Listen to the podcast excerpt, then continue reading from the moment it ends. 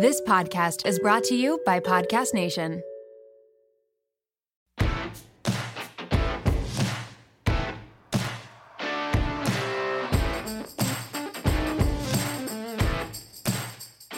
Okay, guys, this episode of The WoMed is brought to you in part by my new favorite source for getting my continuing education done, Board Vitals. After Danny told me about Board Vitals, I jumped on the site. I feel like I'm always behind on my continuing education hours. But Board Vitals is an online medical education resource that provides question banks for every doctoral, nursing, dental, you name it, board exams medical professionals have to take, including recertification exams, and dun dun dun dun, a way to earn continuing medical education hours.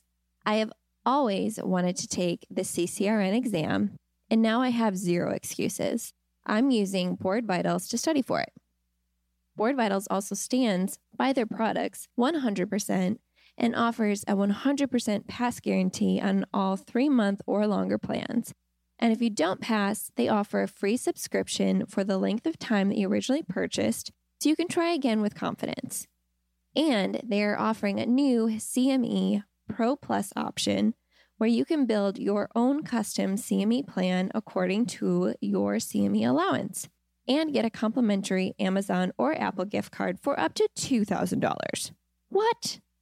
Also, we love companies that give back here on the WoMed.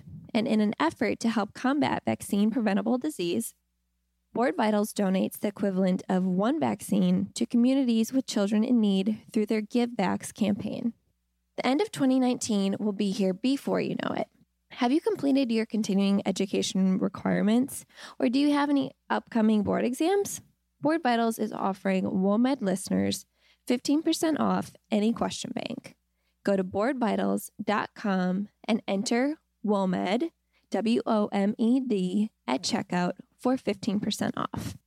And if you're not ready to start, lock in this offer today and start studying when it's right for you. You can also delay your start date for up to six months or sign up for a free trial. Again, go to board vitals dot com and enter WoMed at checkout for fifteen percent off.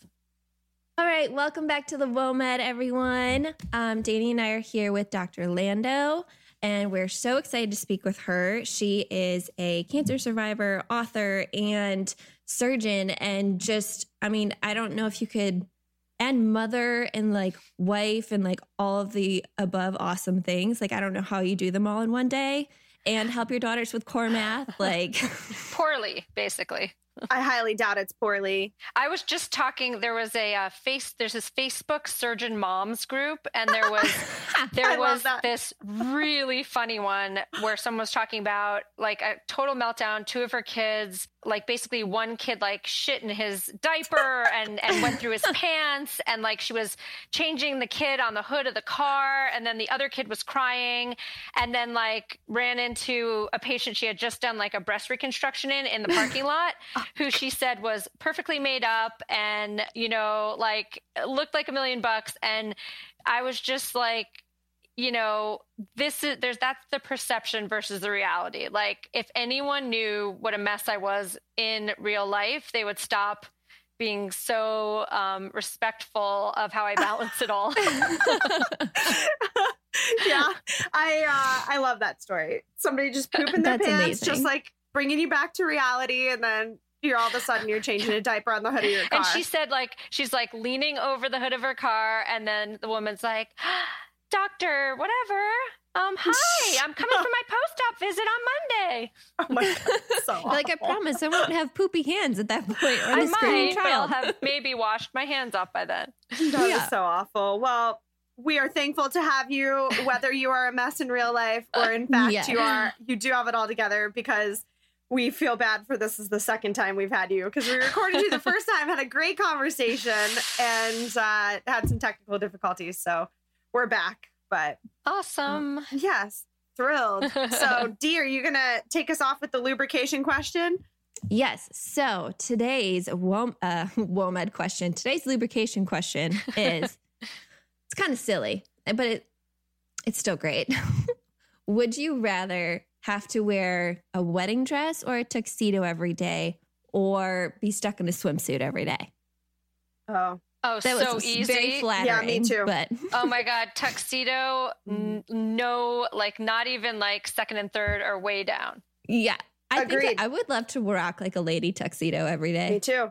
For sure. I wish I could pull that off. I actually, I'm giving this talk coming up for this charity event. Oh, I think you could. I don't know. So I, I'm giving this talk for this charity event, this this cancer charity event in like three weeks. And I was looking online at like Rent the Runway. And I saw one of those like tuxedo, you know, like where it comes all the way down, like the V of the tuxedo and you don't have uh-huh. a shirt underneath. Yes. Yeah. I'm like, I, I did not think I could pull that off, actually. Yeah, you could actually, no, you, you could do like a, a bodysuit under it. Uh-huh. Like kind of like a lace or like a sheer or something, because it's going to cover everything. But oh my God, no, you would look like a smoke Yeah, you would look show. amazing. You definitely are like super fit. Like Blake Lively vibes. Like you should do it. I don't know. Do with it. the short hair, you got to toe the line with the male, female, you know, kind of why, look. True. You, that's why you throw in that lacy bodysuit that's just a little peak of sexy. So like, you're like. I yeah. was actually going to say, does it have lace on it for sure? But. Yeah, just throw all your styling questions my way. I'll help you out as best I can. That sounds good. You should just pick my outfit. True. Oh, can I? She's really good yeah. at that. I, and I also, would love like, that. Side note, of course, she's giving a talk at a cancer event coming up. So we'll get to hear, we'll yes. get to hear all of the things that you do. But my favorite, uh, well, my favorite thing to start off with is you are a pediatric E N T surgeon, correct? Yes. Will you tell us all about your training and how many glorious years you spent in training and why you became a pediatric E N T surgeon? Okay, so I started stressing when I was about seven and a half years old. And that is not really a joke. That's the sad part. Um, so sad. I remember handing in like tests in second grade and I was like, cannot fail, cannot fail. Oh my goodness. All I remember um, from second grade is my teacher's guinea pig. I know. But, you know, skipping through that, I obviously four years of undergrad, and then I did four years of medical school, and E N T is a five-year residency. The first year is general surgery, so it's pretty, pretty intense that first year, um, and that's kind of Grey's Anatomy that year, um, yeah. and then four years of E N T head and neck surgery training, and then I did a two-year fellowship in pediatric airway surgery at CHOP. I did all my other training in Cornell and Columbia. Wow. And so at the end of the day, like not counting, you know, four years of grad school, it was seven years of training, um, which is why I always want to like punch people in the face when they ever use the term, you're so lucky, you have job what? security. And I'm oh. like, luck has nothing to do with it. Yeah, like what the hell? Who says that? Who even seriously says that? I've... One of my really good friends who's a lawyer, she's like, you don't understand what it's like to have, you know, billable hours and where it's not just good enough to be who you are. I'm like, what are you talking about? We're, you know, lady. Like you still have to be really good at what you do. Yeah, no kidding. I mean, you're literally cutting on little kids' airways and noses and stuff. Like you ought to have like whatever well, training. You know, and- it's everything's a big responsibility no matter what you're doing. Um, and you get trained for it, but I just, just don't appreciate those who forget the toil because I basically, I mean, you really do put like your whole life on hold for a, about a decade. And, um, yeah. it's, you know, you just, you just want a little acknowledgement, just a teeny kind Absolutely. of it. I oh my acknowledge gosh. you. I bow down to that. I, I do too. I mean, like I never went back for a nurse practitioner degree because I I was like, I'm done with school. I can't I can't write another paper. I can't take another test. I can't do it. Yeah, not to mention like the strain that so many doctors have on like relationships and whatnot, just because for various reasons. But a lot of times you meet people that are in medical school with you and then you have different residencies and different places or mm-hmm. you're just super stressed out and the poor person at home waiting for you doesn't understand what you're going through. Like you guys have a lot more than just like putting your head down and doing your training. I mean, like it's yeah. hard to live a regular life for that whole time and sometimes yeah. after. So like mad respect for sure. Yeah. No, I mean, yeah. I burned through an entire marriage during, during internship. So I did not like when people, that, that's the other thing is like, you know, you, you see people as they are where, you know, at this moment in time. So yeah. I have, you know, kids and a husband and the job and the whole thing, but that is not where I was in my thirties. I was like going through a really, really nasty divorce. I mm-hmm. didn't have kids, and it was sacrificed, you know, because of the lifestyle, because of that person's belief that I was, you know, just putting them as the least priority. Mm-hmm. And, yeah. uh, and then having a very predictable call schedule, during which time it's very easy to cheat on the other yeah. person. Like that's, yeah. that's really what it was. You know, I did, I did overnights in the hospital for four months. So if like mm-hmm. your spouse knows that you're not coming home and they want to cheat on you, it's really easy. And that is not an uncommon story, you know? No, it's not. I feel like you're not the, you're, it's like very vulnerable of you to even mention it, but yeah. so many people go through the same thing. And it's super sad. So you are a perfect example of like, you literally just put your entire like life on the line from, yeah. you know, twenty to thirty-five or whatever, yeah. because of training, basically eighteen to thirty-five, in your case, second grade to like thirty-five. yeah. Noom, noom, noom. I feel like I'm in a new phase of life where I'm working more on listening to my body and what it needs to feel good and stay healthy, instead of looking at other women on social media and getting in the compare game with them.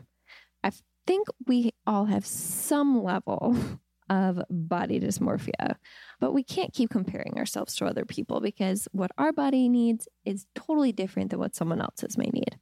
But that is what makes me love Noom so much. It's not a fad diet. It's a habit-changing solution to help you develop a new relationship with food and helps you break bad habits like negative self-talk. I love the articles that they have, and my health coach on Noom is amazing.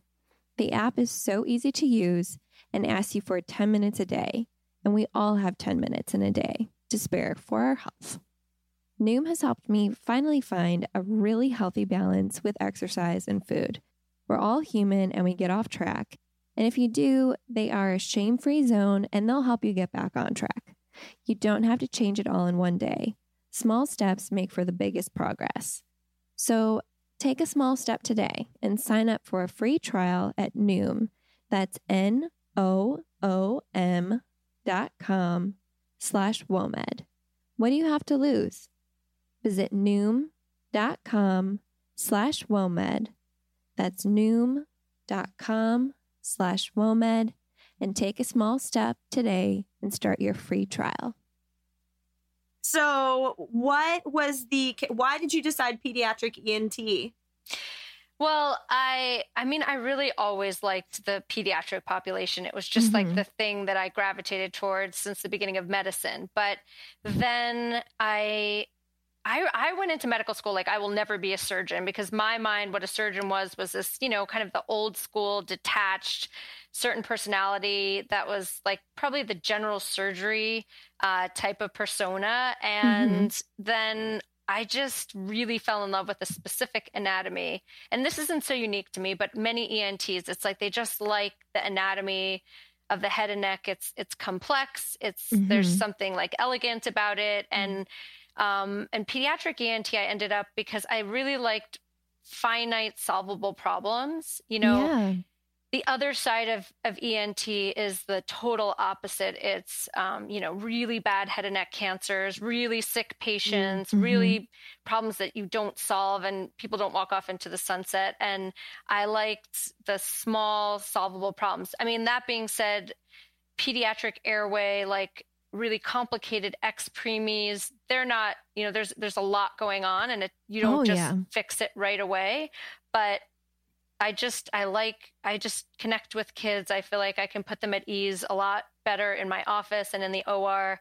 Um, it's mm-hmm. actually weird for me at this point because I see so many young kids. So if like a, like a sixteen year old drives themselves into my office, I'm so awkward. Like, where's the parent? Like, how, do, who do I talk to about this problem? Like, you know, I'm not used to talking to the patient as a decision maker. So yeah.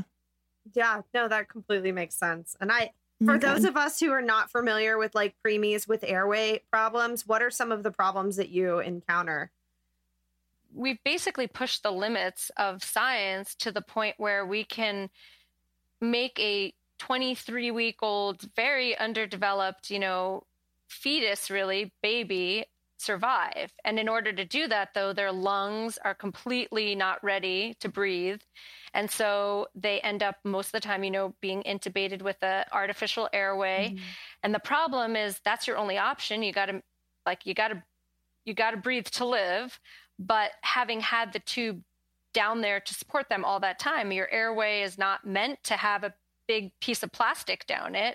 And yeah. so there are a lot of secondary problems that happen, such as scarring of the airway that narrows it, or um, kind of disrupting little mucus glands that are inside the airway. And so you get these almost like giant blisters of the airway. But the problem is that, you know, anything that blocks your airway interferes with your breathing.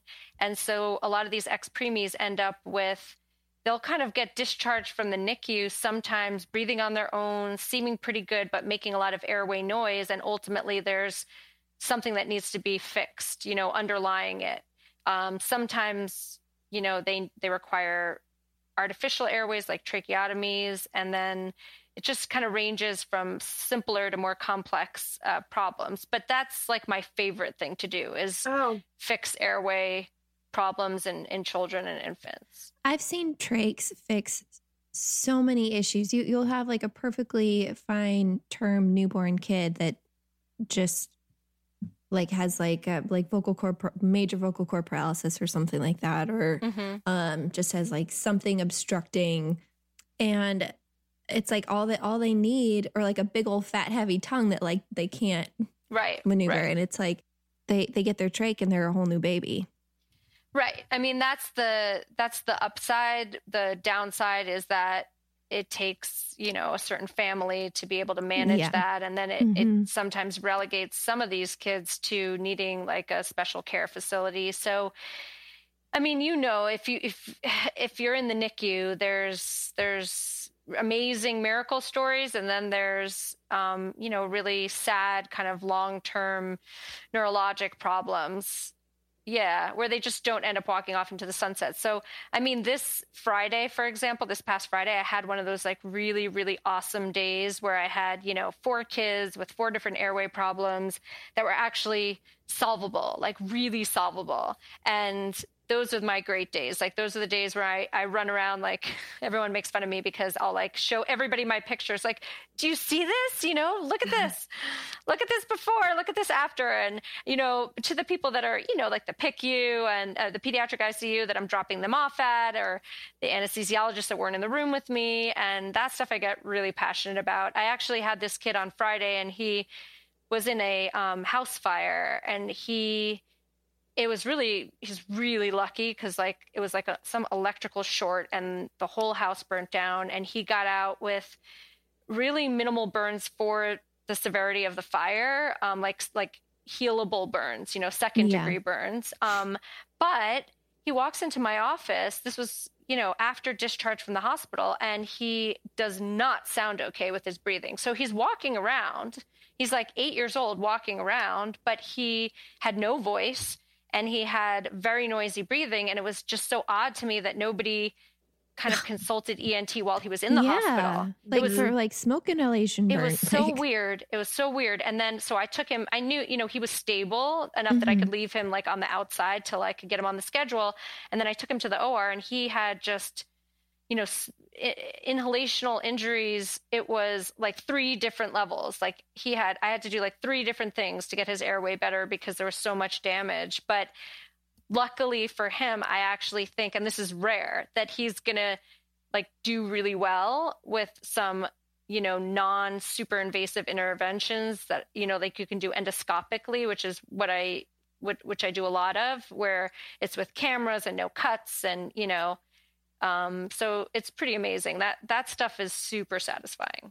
That's awesome. And I feel like, I'm sure, you know, you have to have those days, like jobs yeah. where you don't have them are completely miserable. I know. Like, right? Honestly, like sometimes in the I C U, I'm just like, oh my gosh, can somebody live, please? Like I'm I just know. like oh, dying yeah. for somebody to like walk away. Sometimes I have to leave my unit and go to another unit where people can Like go to the nursery and, we'll transfer, and just see the cute babies or something, or like yeah. call call a pet, or you know, like a hospital pet or something. But that's That's awesome. And I honestly, until we interviewed you, you were a profession that I never really gave a lot of thought to. And I mean that in the nicest way, but it's just like, it's not something that I, I see on a regular basis. And I just don't, you know, it's crazy how you get so locked into your area of the hospital and don't know mm-hmm. what else is going on. I, you know, I don't consult, I consult E N T, but I don't consult pediatric E N T by any means. So like Danielle yeah. knows more about it than I do, but they're like some of my favorite people. What you do is just so cool. Like right, I, with the N I C U, I feel like, I mean, I, I there are times when I like know all the nurses and have a real relationship because yeah. they know the babies like super duper well. Mm-hmm. So, and then it, you know, for the kids that are like, like you said, like the kids that are not just walking off into the sunset after one little, you know, intervention. But yeah, I mean, I, I, I really feel extremely privileged that I found like my profession, like this specific little niche, and it's, it's really fits me. Um, and I, and I, you know, there's a lot of monotony in any job that you do, right? But you have yeah. to have like the highs of, um, when you really know you're making a difference, right? To like balance all the other stuff. Yes, definitely. In starting this podcast, I don't think I fully realized how many creatives there were in the medical field. It's honestly made me feel not so alone in this need I have to feel this other side of me. That's partly why I think I'm having so much fun with Skillshare. You've heard us talk about it before, but it's an online learning community for the creator in all of us. They have thousands of classes in photography and creative writing to design and productivity. And all the classes are on demand, so you can learn at your own pace. Are you on night shift? Take those classes at two a.m. I've been taking the creative writing classes because writing has always been a therapeutic outlet for me, and it's something I've always wanted to explore more. We talk a lot about medicine being an art and a science, and I believe exploring your creative side and knowing all parts of yourself can only make you a better provider. Take a chance and join the millions of students already learning on Skillshare, and get two months free when you sign up at Skillshare.com slash WoMed. That's a whole sixty freaking days of unlimited access to thousands of classes for free people. Head to Skillshare.com slash WoMed. That's Skillshare.com slash WoMed. At what point, and I'm just skipping to this because you wrote a book about it and yeah. you talk about it. At what point did your breast cancer happen? Where were you in your training? Were you working? So I had one kid, um, one of my kids, you know, as a chief resident um, in my fifth year of residency, my second daughter in fellowship. And then I finally, you know, became a real working person and moved out to Westchester, and I had my third daughter, and it was a very weird experience because I thought I was having like a completely normal pregnancy, and then basically had like a, to emergently deliver her because of really severe preeclampsia, which was like right around the same time that that part of Downton Abbey came out. So everybody was like afraid to let me watch that season oh, where God. she like dies of eclampsia. Oh God, oh, God. That's terrible. Because, you know, it's like most people don't even know anything about it, and right. you used it's to really so die of it. Common. It was really crazy, but now it's really common. But anyway, point is, I was like going along, like, you know, operating and doing my thing and feeling really invincible just in general. And then, you know, I came in at whatever, six p.m. one night to like my O B visit routine and ended up having to deliver her, you know, prematurely the next morning. So that was, wow, you know, kind of like my first foray into being on the other side, but it wasn't me. It was this baby. And I have spent, you know, so like, she, thank God she wasn't, you know, a very, very fragile micropreemie where I was mm-hmm. like worried about her survival, but Um, I had never been on the other side of that. I'm, I spent a lot of time in the N I C U. So to be a parent in the N I C U was like a total weird role reversal, kind of like what it would be like if you were, you know, an, as a nurse. Yeah. Um, right. It's like this, like, you're not in charge. You're, you're the vulnerable one. You're the one who needs to defer to everybody else and know what's happening and feel very helpless. So that happened. And obviously that was really harrowing. And I went back to work. And by the way, I had only planned to be off for like five and a half weeks because wow, that's how I do my... Yeah, I'm not, there's nothing shocked about me right now. I know, I know. It's just the way that I, so I was, I was like, I'm going to work till the point I give birth and then I'm going to mm-hmm. come right back. And then obviously I, it got derailed not um, because, you know, leaving like a, she came home from the N I C U, she was like four pounds and I had yeah. a two-year-old and a four-year-old. So oh my God. I couldn't really leave my, you know, nanny with mm-hmm. a like N I C U baby and a two-year-old and a four-year-old. So I had to extend my maternity leave a little longer. And then I had really just gotten back to work probably, I guess, like three months later. But again, you know, it's like you're ramping back up. You're becoming yourself again. You're becoming your, you know, you, you get any of these major life experiences like really hit you. And then I was all the way back to super busy and really, really, you know, stressed at home. Um, and then I just one night, I had, I have told you guys this story before, but it just was this time where you just think that nothing else could, could come down on you in your life. But, you know, my, my father had just been diagnosed with a brain tumor and it was another, you know, I, well, some people think of a man in their seventies as like old, but my father was, had no health problems and was yeah. like, you know, the head of a company. And he was really the pillar of my family, my own life. He had been just that, you know, he was just always the person that I turned to in every way. And to and have he was him like suddenly, the best guy to everyone, right? Like he was he, like he the was, guy to everyone. He was just that person. And I, I tell this story because he ultimately, you know, lost that battle with brain cancer. And mm-hmm. there were literally a thousand people at his funeral and oh it was silent oh. because that's like the kind of respect level. You know what I mean? Like nobody said a word except for the people that were speaking. And I think it was just so representative of how it was when he was, he was never haughty. And that was the thing that I always grew up with. Like, I guess it's just part of my personality is that if you are accomplished or good at what you do, um, or you're an impressive person, you do not need to project that sense of entitlement or sense mm-hmm. of being better than anyone else. And I just grew up with a person that should have been that way and wasn't. Um, and that's probably one of his greatest qualities, which is I think why like so many people related to him, because you could be like the Starbucks person who is like giving him coffee and you could be the C E O of a company and he would kind of relate to you in a, in the same way. And yeah. that's, you know, really special person. So he had just started, you know, with this realization that he had a brain tumor um, after having some word finding difficulties in the middle of a conversation with my mom and some of their friends. And, um, even though I have three brothers and I am from a big Jewish family, mm-hmm. I'm the only doctor in my family.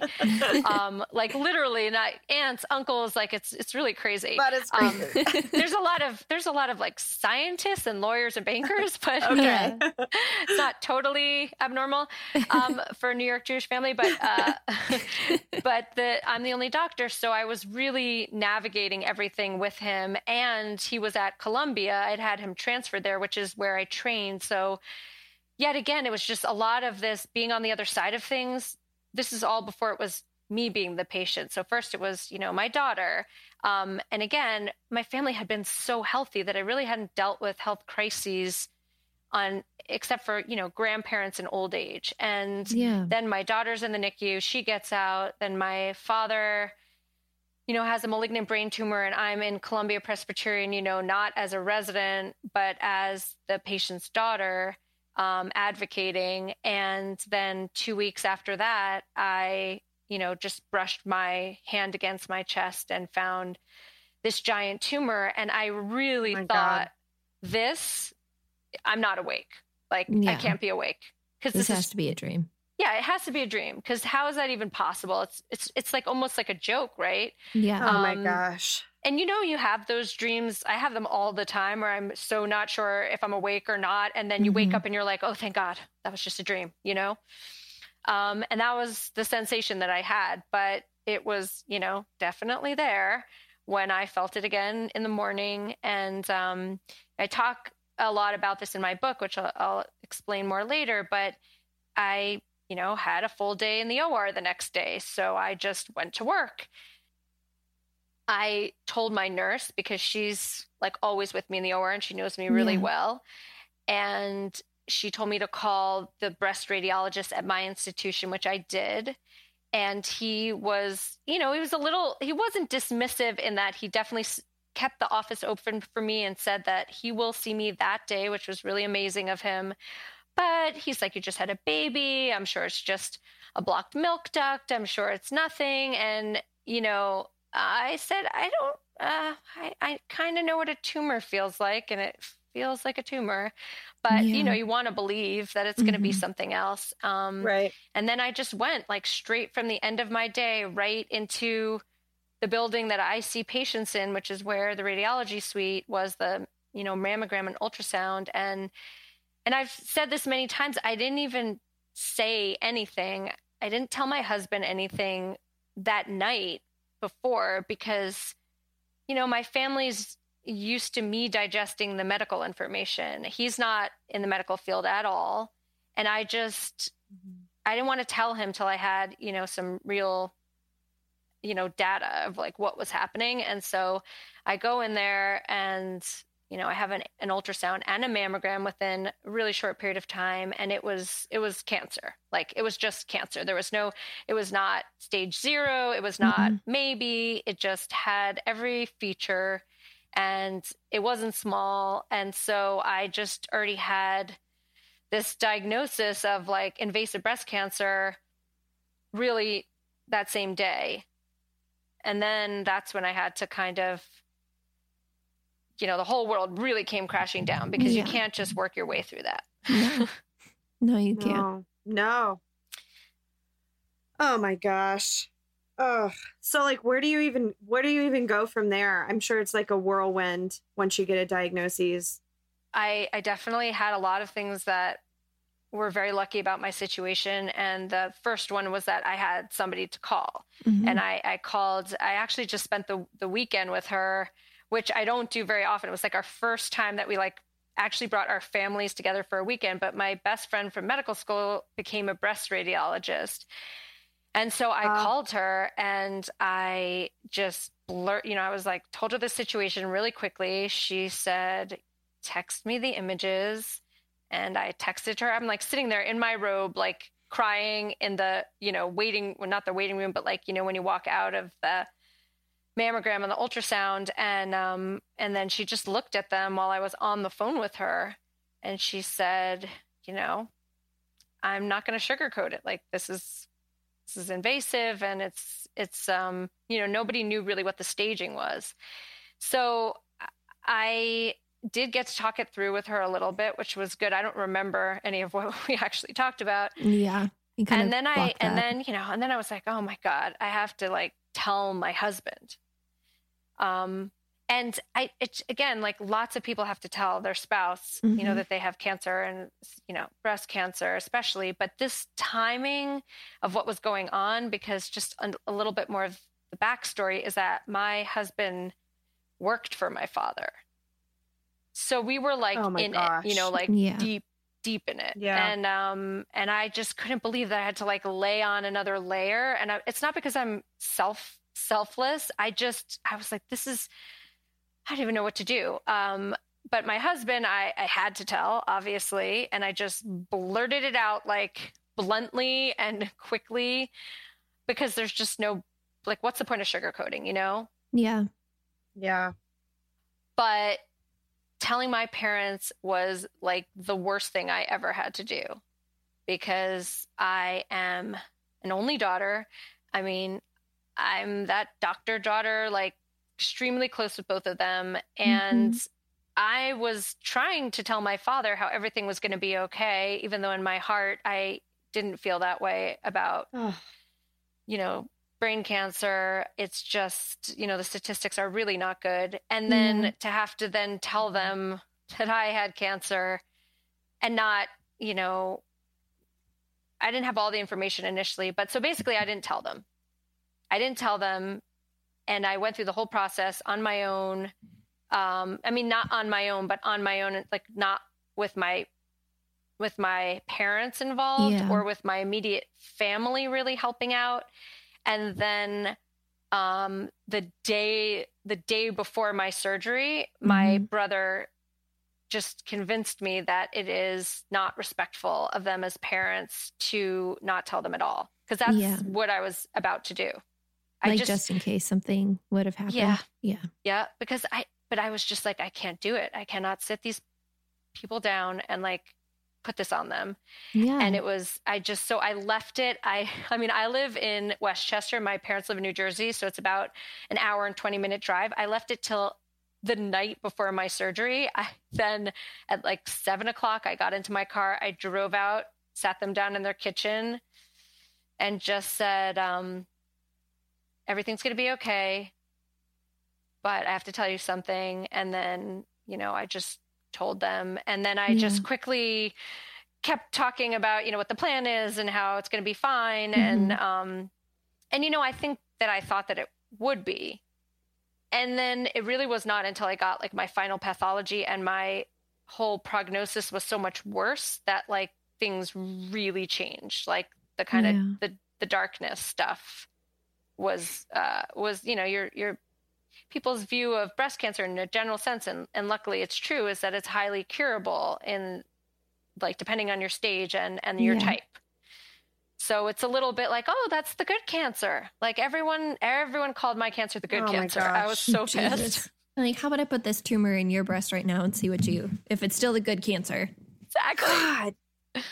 I seriously, that would, it's really, terrible. really fucking annoying to be called the good Seriously, cancer Tara, girl. It's like so minimizes. Yeah. There is no yeah, good like, cancer. It freaking minimizes everything you're going through. Well, they were just, I mean, I think people, you know, they don't know what yeah. to say. They're trying to be yeah. encouraged. They're trying yeah, to be supportive. Exactly. They're, try- they're trying, they're trying yeah. to find like For the sure. good, they're... some good thing to hold on to too, you know? Right. Yeah. And to my mom, yeah. they're trying to say, well, at least, you know, Tali's got the good cancer. And, um, you know, but. Boy, I bet I'm she loved sure. that. Jeez. So how long did the treatment take from that point? Like, I'm, you, I, I forget. You had surgery, chemo, radiation, or? I had a bilateral mastectomy and a complete lymph node dissection because, like, you know, usually people are doing a sentinel node dissection if they are just sampling the lymph nodes to see what's going on. And because I already knew that I had positive lymph nodes before my surgery. Actually, they thought I had just one positive lymph node, like one rogue. We don't know how it happened. Lymph node got, you know, a little bit of cancer got away. Um, and, but, but anyway, even when that's the case, you do a full lymph node dissection. And then, so when I went into surgery, my, my surgeon thought that there was like a fifty-fifty shot of me needing chemotherapy, zero percent chance of me needing radiation, and really good statistics. And when I got my pathology, it was like the whole thing changed because I had, I had, um, like eighteen out of twenty-one lymph nodes that were positive. That's a lot. That's like a really wow. lot, you know? and, um, yeah. And then there was like, you know, microinvasion and, meta- you know, mm-hmm. micrometastasis and stuff like that, but nothing palpable. And so then I had, you know, that's my surgery was in July. And then I had chemotherapy for until, until January, you know, really the, it's the common cocktail, but it's just really harsh. The beginning six weeks, especially yeah. um, of, you know, A C plus T, which is the common, like Adriamycin, which is the red devil, the really, really hard one. And oh. then eventually you do something called Taxol, which is easier. Um, and, but you're still kind of down from the first, yeah. first cycles. And then I did radiation from January to March. And, um, and for radiation, I went back to work, but I, I did not work during chemo because I just, yeah. I don't know. I, I, people do it. I just, I couldn't operate at a level that I thought was good enough for the patients. And I can't, mm. I'm not a surgeon, so you can't just like see patients in the office because what do you, mm-hmm. who's gonna right. like fix them. Who's yeah. going to do yeah, the surgery? Like, sorry, can't do yeah. this until... Yeah. um Yeah, yeah. consult. Yeah. Like, yeah. you want yeah. the consult.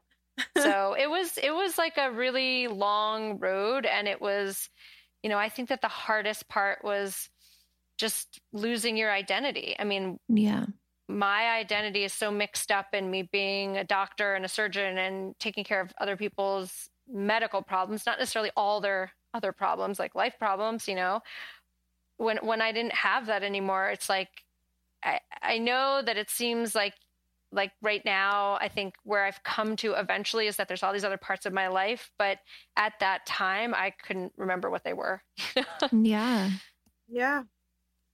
When did Hell and Back come, come into play? As soon as these events started happening, just like even from the first time of diagnosis, I, I was like a writer my whole life, never a book.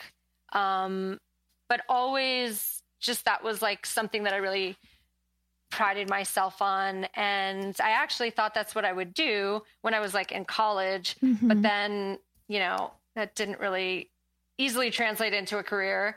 Um, so it was, it was something that I was always passionate about. So I started writing this, my book really originally as every time something ironic would happen or something funny would happen or something that I thought, wow, nobody else Um, maybe nobody else knows about this because I sure as hell didn't know about it. And I thought I was in the know. Yeah. And so I'm going to just write down this like really succinct story that could be, um, you know, something that other people could learn from or laugh at or feel related to.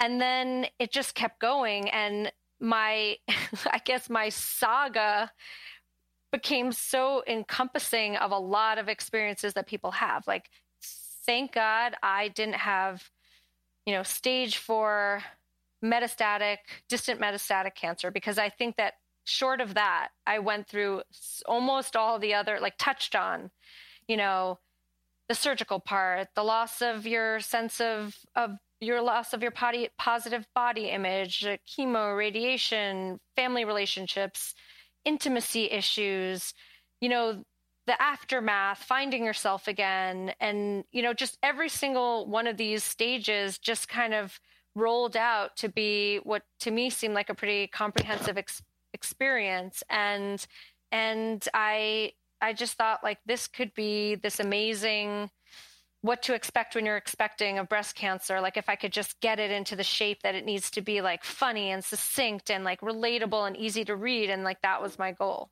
Wow.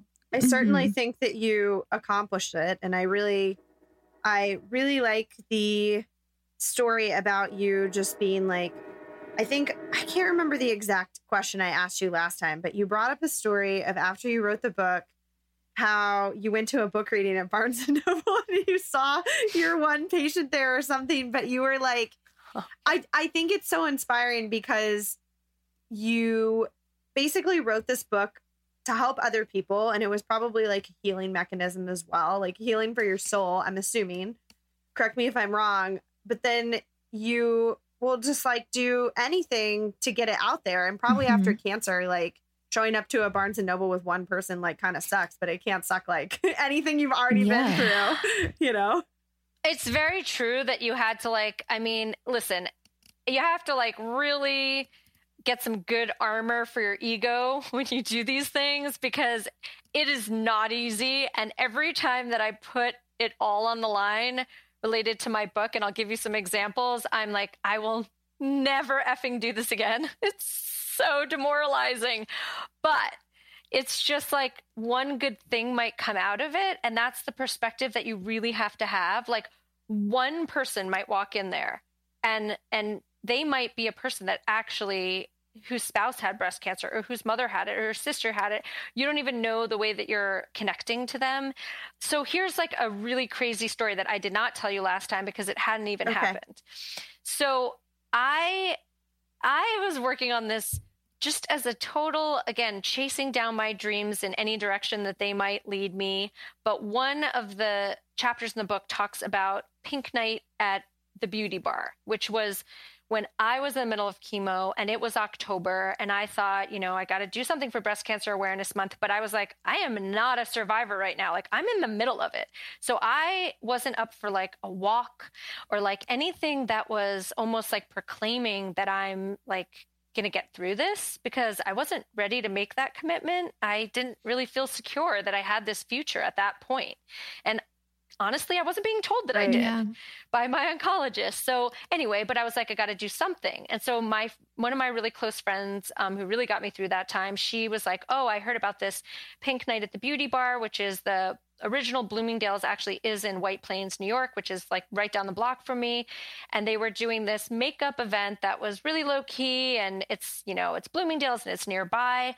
And so I really like got myself decked out, which was really hard. Like, I had no hair, no eyebrows, no eyelashes. So it's like, you know, but makeup ironically was like a really big way that you could still feel human mm-hmm. and not like yeah. a patient. So kind of had that symbolism. And I went to this event and I was like poster child cancer patient. I mean, everybody was staring at me because I was so obvious, you know, and I got like a bajillion free samples. The I don't like, know, I'm the laughing. Like one, I'm yeah, no, it's totally so fine. Funny. The one reporter who was there was like from the, you know, Westchester Standard or whatever.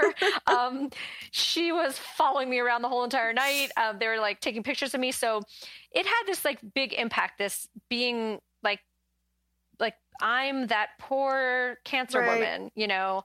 Um, and so when I, when I finished my book, I was like, okay, where are like the places that maybe I could get some traction just as like a self-published author. And I was like, one day I'm going to do an event back at Bloomingdale's, but it's going to be my book event, not me as the patient. Yeah. That's amazing. So it, it's, so that was like always in my head. Um, however, I had to actually make it happen. And I ended up befriending one of the makeup artists at Laura Mercier. Do you yeah. know Laura Mercier? Tinted moisturizer, yeah. oil-free. I love her stuff. Yeah, exactly. So I totally love her stuff. And I became friends with this woman. We, um, I don't know, I used to go in there a couple times, like when I would have an event, and we ended up really becoming friends. And, and so we developed this idea. She's like, we're going to figure out a way to do a book event. Um, and so I planned it like starting from about four months before October, because it was like Breast Cancer Awareness Month, the whole thing coming full circle. And the way that I really got enough credibility for them to even be willing to do it was actually social media. It, it was having enough followers on Instagram that whether it's true or not, therefore I had the like credence to, you know, because otherwise, who am I? Just like yeah, some doctor that wrote about her breast cancer experience and like, you know, wrote a book about it. Like that doesn't have the same, um, it doesn't have the same gravitas as like twenty-five thousand, you know, Instagram followers in modern day perception, you know? Yeah, which we'll, we'll mention that. Yeah. But your social media account is fantastic. And we're going to get into that again too. Well, thank you. So anyway, point is I, I had this whole thing going, and this woman, Trish, who was the makeup artist, you know, she had a boss, and then she had a boss's boss. So her boss's boss was a woman named Lenore, and she was working on this whole, um, you know, this whole event with me. Yeah. Three weeks before the event, she instant messages me, or not instant messages me, she sends me a message on Instagram because she didn't really have like my cell phone. And she says, I knew there was a reason why you came into my life. Yeah. I just found out I had breast cancer. Oh, no. And it was Gosh. really crazy because, I mean, we were working on this thing and it was really overlapping time-wise. So here's the really going to give you chills part of it. I'm like, I'm like crying. Well, so you know. She was still really into it. She didn't want to let anything fall through the cracks. And it, at that time, I didn't have a lot of information, but like, luckily she had found her breast cancer on a screening mammogram. So it was not advanced. And that was really amazing. I did not know that. And I was like afraid to ask too many details, but it turns out. So yeah. her surgery was scheduled on the night of my event. So, and that was just, I mean, on the day, sorry, of my event. So, which was just weird because how did that happen? She didn't choose that day. And she was apologizing again and again. Like, I can't believe I'm going to miss it after this whole long Aww. road we went down together.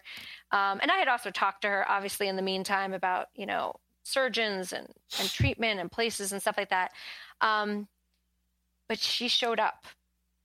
To your event? Yeah. After, After surgery? surgery? Yes, she did. Oh my gosh. Wow. So she had a lumpectomy, which okay. is, you know, obviously you're not going to show up if you have a mastectomy because right. you're still in the hospital. Right. But still, she shows up at the event. Yeah. With both of her kids. Oh my gosh. Wow. And then here's the craziest. I feel like she's going to beat cancer off of like strength of will alone. When she gets there, she comes there with her son and her daughter. And her da- and her son says, "I know you." And I'm like, "What do you mean you know me?" He's like, "You saved my life." No. What? Oh my God. I, I said, I, I'm like, "I don't remember what you're talking about."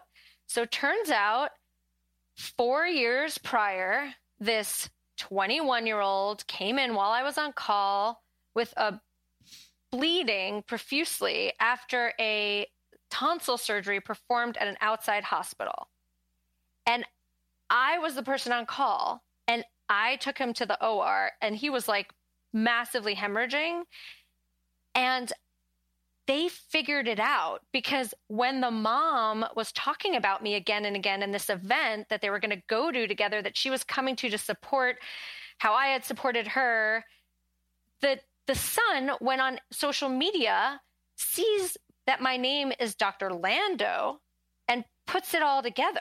He's like, "That's the woman that operated on me that night in two thousand fourteen. Oh my gosh. Oh I have chills God. From head to toe. So I can't believe it. it the universe is so freaky. crazy. And in their minds, I'm not saying other people couldn't have done what I did that night. It, like, these are things we deal with all the time. But in their minds, there was this surgeon who had saved this kid's life, this, you know, boy's, you know, twenty-one-year-old's life. And then they put it all together. So when I was giving my little talk in Bloomingdale's, this woman, the woman who had just had the lumpectomy, she like literally yeah. screams out like, "She's a saint. She oh saved my, my son's life. She saved my life." I was like, oh I'm like, okay, take it down a notch. You know? Oh my gosh. That's a, that's incredible. That's so amazing. It was crazy. That's just absolutely like, incredible. It was just like what you said. The universe is like weaving things in and out. And you, that's, it's kind of like, so my point is that I had a nice turnout to that event that I worked really hard on, but they were yes. all people that I already knew. That's so crazy. Yeah, but that's all people that like love and support you so much that you have touched and you are, your reach is so profound. I, wow. I, I'm, I'm so glad we get to speak with you again because I just, I love hearing your story. Your story is so inspirational and that sounds so cliche to say, but like, you're just, you're a freaking wonder. Like, but I think my bigger point, I mean, as, despite the fact that that story really was unbelievable and like unplanned, what I'm trying to say is I, on, um, despite all of that, I was like, I'm still a giant loser because there are no people here that I did not personally make come tonight. Oh my gosh, stop. No. I promise you. But quality, not quantity. True. And what are the odds that there's one person you touched through your medical career and another person who happens to be his mother that you touched because of it's what you're doing for breast life. Cancer? Yeah. You know, I just, it's so unreal. There's like a, yet another example of like, you don't care who you reach as long as you're reaching someone, and that's why you go about and doing that was kind of the point of basis. It all, right? Because you mm-hmm. can't, you know, yeah. um, but that's, but I still on that day before all of this happened, before I knew any of this was going to happen, and all of my friends are texting me like, "I'm not going to make it. Sorry, I'm stuck in a meeting. Oh, I don't have a babysitter." And I'm like cringing and getting like more and more and more like in my shell and feeling like, yeah. why did I do this? Put myself out on the line and think that I'm, you know, going to get a crowd just by like going out to speak. And at the end of all of it, it's like, you know what I mean? Like that was why it was all worth it. That yeah. moment. Yeah. That's unreal. So what what are you doing? What are you doing now? What's next? Like, what do you have yeah. planned? What's, what's your mission? Yeah. What's what's happening? So, you know, I learning yes, torment. I know, exactly. You know, I keep, I keep really um, struggling with this question because I did try to give myself a time frame. Like I, I, I published my book last May, and I thought that I gave myself a year. Like, that's what I told my husband, by the way. Um, like, I give myself this year to, like, pursue different avenues, to go to every event that I'm invited to speak at, whether it be, you know, a high school uh, library event, or whether it, it's Athleta, which, you know, like the store has like these, and whether it's Barnes and Noble's, which I, they didn't ask me, I asked them, or wh- whatever it is. I just said yes to everything. Um, mm-hmm. Like even in two weeks from now, I'm going to speak in Brooklyn, but I'm going to speak to this ultra Orthodox Hasidish population. And I'm oh. talking to them because there's a real problem in that population about screening, you oh. know, and I'm going with my friend who's oh, a breast okay. radiologist, really to just try to be a force of, you know, there's this belief in that community that why find out, because what are you going to do about it, as if there isn't something to do about it, and trying to disavow them of that way of thinking. But the point is that's seems so off topic from my book, but I keep trying to just move, like allow it to branch into all different directions. But, you know, at the end of it all, I still have this dream that, you know, Oprah's going to like open it up one day mm-hmm. and be like, oh yes, this is what this is great. We need it out there, you know? And, um, I'm going to, I'm going to tag her in the post for this, but or even just, you and know, she probably won't right. see it. And the thing is that, Um, even though I'm saying that and I'm being a little cheeky, really what I, what I've realized, put it out into the universe. It's clearly like giving you all these, but I, f- these, these yeah, people. And, and, but I think that what I keep trying to remind myself is that that's actually not the point, because what the point is, yeah. is the girl that I knew from college who I haven't seen in a million years, who had breast cancer, who, you know, texted me, hey, I just read your book for the second time. And I'm like, that's the coolest thing that I've heard all day, you know, yeah. that wow. she went through it and she actually wanted to read it a second time. Like if it resonates that much with even just one yes. woman in their thirties or forties, like in the thick of it all with, with all these obligations and, and, um, like that's, that's pretty amazing. And I got to take that to be like the goal instead of some, you know, fame that we're all chasing or some like instant mm. gratification of, people, you know, mm-hmm. paying attention to you. And it's hard, right? It's hard not to it's like get hard. sucked into yes. wanting it like to be bigger scale. Yeah, no, it's very hard. I've, mm-hmm. I've had my blog since twenty fourteen, and the biggest struggle struggle for me is absolutely defining a mission of it. Right. You know, I could say a lot of things, but sometimes when I look at what I'm doing, I'm like, what are you doing? Like every other post you make a meme. And then you write something about your life, and then you go online and you write some more about your life, and you just hope that your own story like touches someone, you know, or makes a change somewhere. And I think like over the last five years, I've realized that it actually does make a huge difference, and people do follow you for your story. Mm-hmm. And just by the fact that I've always been a really vulnerable person, and I I think I like grew up believing that everyone was vulnerable and, and capable of sharing and happy to share just because that's the way that I, I am, but that's mm-hmm. not the truth. So yeah. like the fact that you're mm-hmm. doing it is just going to attract people to you. And it's kind of, I think, a game of who can hang in there the longest. I mean, you have twenty-five thousand followers on Instagram.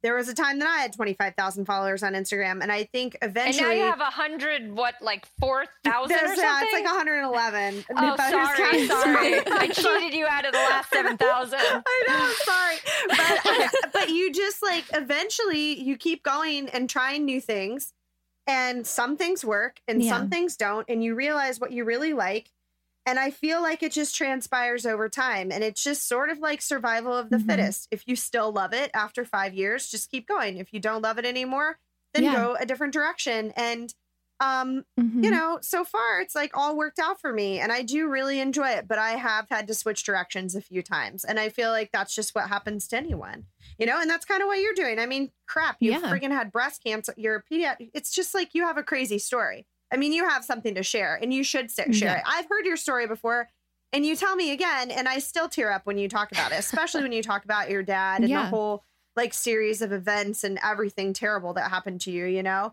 And, and you're a prime example of the whole, it happened, you know, for me, not to me thing. Like you've done your best yeah. to like create something good out of some really terrible things. So I just, I love hearing stories like this. And I know other people will, yes. um, particularly related to cancer, because it's just such a bitch, you know, such, such a, bitch. a bitch. Did you see my post, my cancer is an asshole t-shirt post? No. Because, um, was it recent? No, I think I yeah, it was really one. recent because it's like a really cool t-shirt, and I feel bad because I cannot remember where I got that t-shirt. It was like on Etsy about it, you know, and it's just like a cool t-shirt, but it's like in gold script, like cancer is an asshole. So oh, actually I, I have seen oh, it. Oh, it's yeah, so cool. Yeah, it's a cool shirt. It's like, it's like a nice looking shirt, but you can't just like walk around wearing oh it every day. Oh my gosh. You know? That's so funny. I looked at your post. I read it, but I didn't realize that your t-shirt said cancer is an asshole and gold I know because I'm turned a little bit, right? Yes. Yeah.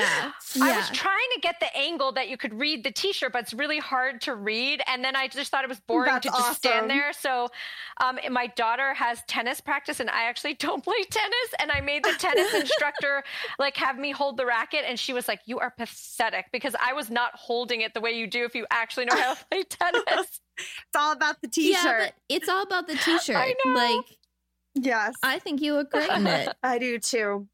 You're just... I feel like if I were to to just try and describe you in like one word, it would be limitless. She is, for sure. Oh, you are. So sweet. one hundred percent. Like it's very easy. And so just to reiterate though, you don't think that it's a little insane that I plan these videos in the O R to like random songs no. and then no. make people do it no. with me? No, I when, don't. No, I don't. Okay. This is like, okay, I do. Last thing I want to keep you for. I know you've got to go and teach the girls core math. Please save me. But your Instagram is so empowering and cool. And you do these awesome videos in the O R. And like your content is just, it's so real. It's so relatable. And it, it even for like the lay person that like isn't in medicine, like they can go and they can Like everyone wants oh, to see what the body looks like yes. on the inside, you know? Everyone likes pimples yes. being popped. Everyone wants to see what like your innards look like. Where it's it's human curiosity. And you just like the foreign bodies post. I mean, it's so I wild. do love that post. And you know her most recent resident yes. video post? Did I you like just, that? I love it. And I just was watching, and I wish that I worked somewhere I could make posts like that, make videos like that, and like not get fired, but I'm, I'm gonna too get scared. fired. Who said yeah. I'm not getting fired? I'm definitely getting fired. I mean, did you? Did, you are. Yeah, you are I don't too think valuable. I'm gonna fire you. I don't know, because I just did a spoof on getting high on the anesthetic gas, which is so so crossing the line. And I got this anesthesiologist to do it with me because he gets me. Perfect. But I'm like, if yeah. anyone from administration sees that, I'm seriously gonna be fired. You could just put on a disclaimer. Yeah. Well, you could just blame it on like a right. nitrous That's leak or something. To blame it on. They'll, they'll slap your wrist, but you just like, okay, like I won't do it next time. I always, I am a huge proponent of just asking for forgiveness and not permission. So like, I would totally I just throw know. it out there, wait I for my know. wrist to get slapped. Yeah. Yeah, for sure. But no, your videos yeah. are fantastic. We both love your Yay. account, and we don't, we, we tell people like their accounts oh, yeah. are cool, but like, we really do love your account. Both me and Dee do. So, yeah. Um, yeah. And your daughter should know that we think your videos are super cool, and we think yes. you are super cool. So, and so I know you um, live my dream with three girls. I would love to have three girls. Danny's going to have oh, all boys oh, for now. Sure. And plus, like, don't wish for that until you realize that, like, you're going to have three teenagers Weddings? with their periods at the same fucking time. So true. Because everyone cycles up. It's going to be a nightmare. Okay, true. True. Oh my, my husband God. already hides in the backyard and smokes a cigar when it gets too intense in our house. Your so poor husband. God knows what he's going to do then.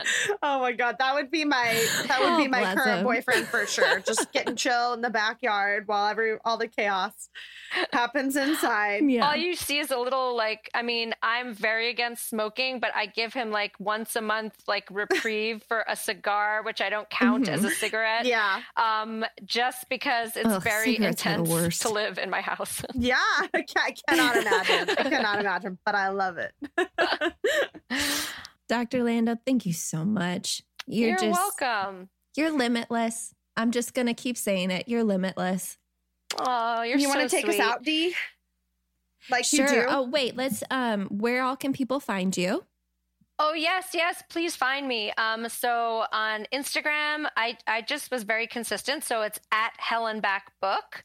Um, I also Facebook, same thing, um, Hell and Back Book. And I have a website that's got a lot of other goodies like um, personal background information and some blogs, although I don't do a regular blog, that is also w w w dot hell and back book dot com. Um, and so I'd love, I, I really love to meet new people. I try to get back to anyone that, you know, has any specific, as long as it's not a stalker. oh, um, Lord. I'm yeah. Had some of those. Or someone who claims to be in the military, but it's like Alex dot one nine five six Y. Sorry, I was Alex. like, hi, you look a little Ukrainian. I don't think you're in the American military, but okay. um, and, uh, you know, I'm I'm going to keep it going because I, I feel like it, I don't know. I think you should. It just, the I feel like I use my social media to kind of do a little unification of my of my microcosm world in the mm-hmm. hospital, and people seem to feel like, you know, they're a part of something, and it, it gets a lot of positive Absolutely. feedback. That's amazing. Hey. Okay, well, it's great talking to you guys. Yeah, it's been so lovely to talk to you too. um, I really hope we can all meet in person someday if we're all like up in New York, go grab some yeah. coffee. I would love that. Go move we all could... of your books to the front at like Barnes and Noble or something. Oh my God, that's going to be really tough because I don't even think they stock they you know have it in stock. But you know, well then we can just we, could take... we can take them in. And like that'd be so cool. Place them perfectly. Just, just leave a stack on the bestsellers book table. I would love that. That's just like my husband just nailed children at play signs totally illegally all over our neighborhood, and I am waiting to get him to Nasty get arrested gram. for this. But that's amazing. It's really funny. It. The funnier thing is that he walked me. We took a walk on Saturday, and I'm like, wow, when did these signs get here? And he's like, I don't know. And he left me like half an hour. He left me trying to figure out which family got permission from the town to get these signs put up when I have been trying to do that for like years. And then he's like, I don't know, maybe it's someone in that gray house. And I'm like, but we live oh, in the gray house. Oh my God. And he's like, I know. Ooh. And I'm like, O M G. So great. You just outed you, him on the podcast. Yeah, you did. I know, I know, but no one knows That's where I live. Great. Yeah, it's perfect. Oh my gosh, I love it. Well, All thank right. you so much again. Talk to you later. All right. This has been another amazing episode of The WoMed. Thank you guys for listening. As always, you can like, subscribe, comment, rate, review, all the good things. Follow us on Instagram, on Twitter, at The WoMed. I am Dee. I'm Danny. And we are The WoMed. We are out. And we are out. We are out.